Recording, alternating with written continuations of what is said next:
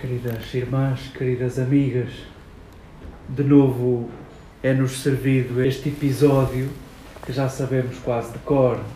Vem no seguimento do, do parágrafo que escutávamos ontem, também ele retirado deste capítulo 14 do Evangelho de Mateus, que começa com a tragédia da morte de, de João Batista, o anúncio dessa morte a Jesus e que o deixa perturbado, que o faz caminhar para outro sítio, a multidão que não consegue passar sem Jesus e que vai atrás de Jesus de todas as maneiras, Jesus que sacia a fome partilhando e pedindo aos discípulos para partilharem aquilo que quase não têm.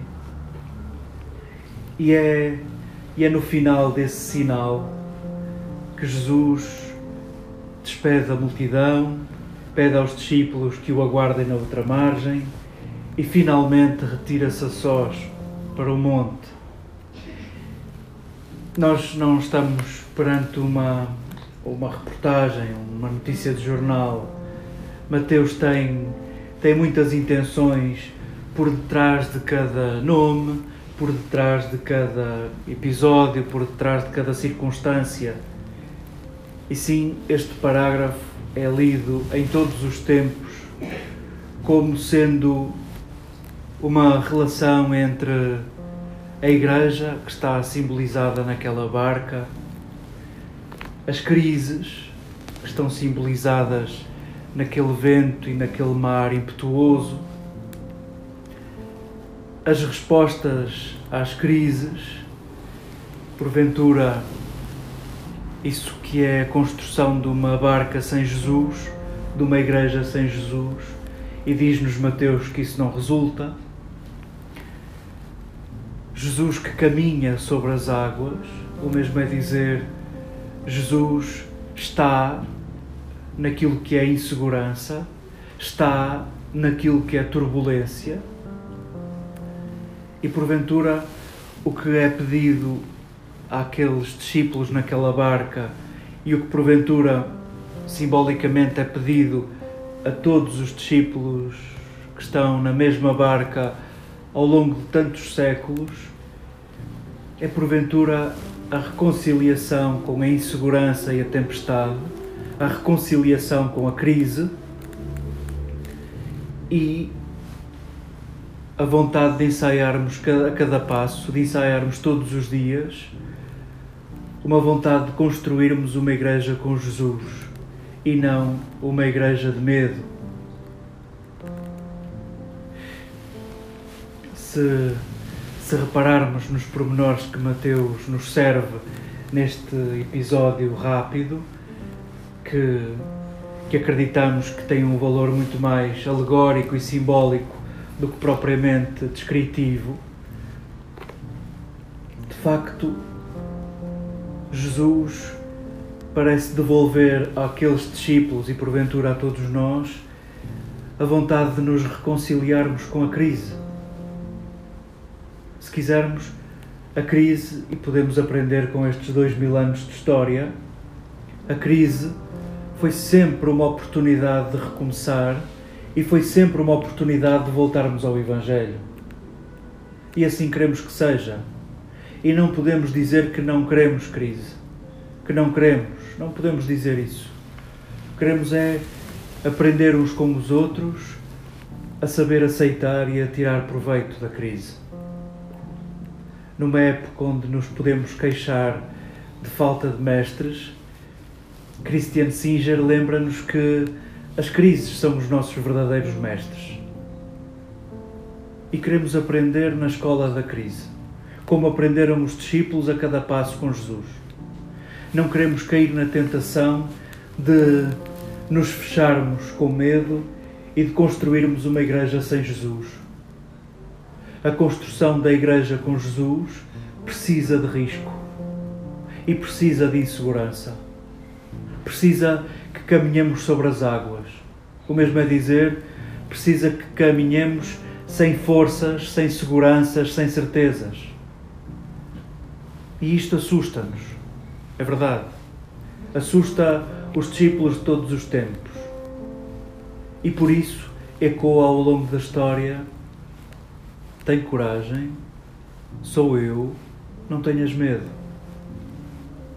E é isto que queremos saborear e escutar no coração em cada crise. A Igreja, o nosso Instituto, a nossa comunidade, as nossas estruturas, porventura sentem ameaças exteriores, sentem má apreciação, uh, sentem-se mal avaliadas, sentem-se mal julgadas por aqueles que são exteriores à, à estrutura e também são ameaçadas por dentro. A Igreja é composta de nós, é composta de, de humanos e, portanto, está dentro da instituição a ameaça da mediocridade, a ameaça do poder, a ameaça da carreira, do, do safar-se cada um são crises permanentes, são, são tentações permanentes porque fazem parte do nosso ADN.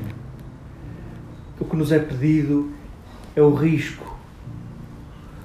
O risco de, de não nos contentarmos com o poder e de não vivermos confortados numa barca de poder, que arrisquemos sair da barca. O mesmo é dizer, arrisquemos a insegurança, a incerteza, o caminho ainda não andado. Assusta-nos, mas é isso que Jesus nos pede. Vem, diz ele a Pedro, vem. E por que duvidaste? Apresentemos ao Senhor a dificuldade que este texto nos oferece. Apresentemos ao Senhor os nossos medos, apresentemos ao Senhor a nossa incapacidade de lidarmos com a crise, apresentemos ao Senhor o nosso cansaço de superar uma outra crise, de aceitar uma outra crise. Cada idade já traz uma crise, cada escolha, porventura, já traz crises futuras, cada circunstância pode trazer uma crise. Enfim, apresentemos ao Senhor aquilo que são as nossas expectativas de, de querermos uma vida sem crise, o mesmo é dizer, uma vida sem crescimento. Apresentemos ao Senhor o nosso percurso, a vida da nossa comunidade, do nosso instituto. Apresentemos a nossa instituição, a tradição romana do cristianismo, a tradição católica e lembremos uns aos outros. Mateus estava neste parágrafo a dizer, caro leitor, vamos ver, depois daquele grande sinal em que com pouco se alimenta toda a gente, vamos, vamos ver se aqueles discípulos conseguem fazer alguma coisa. Vamos ver se eles sozinhos sabem fazer alguma coisa. E é-nos dito que sem Jesus é muito difícil. Sem Jesus assalta-nos o medo. Sem Jesus procuramos mais a segurança e a força.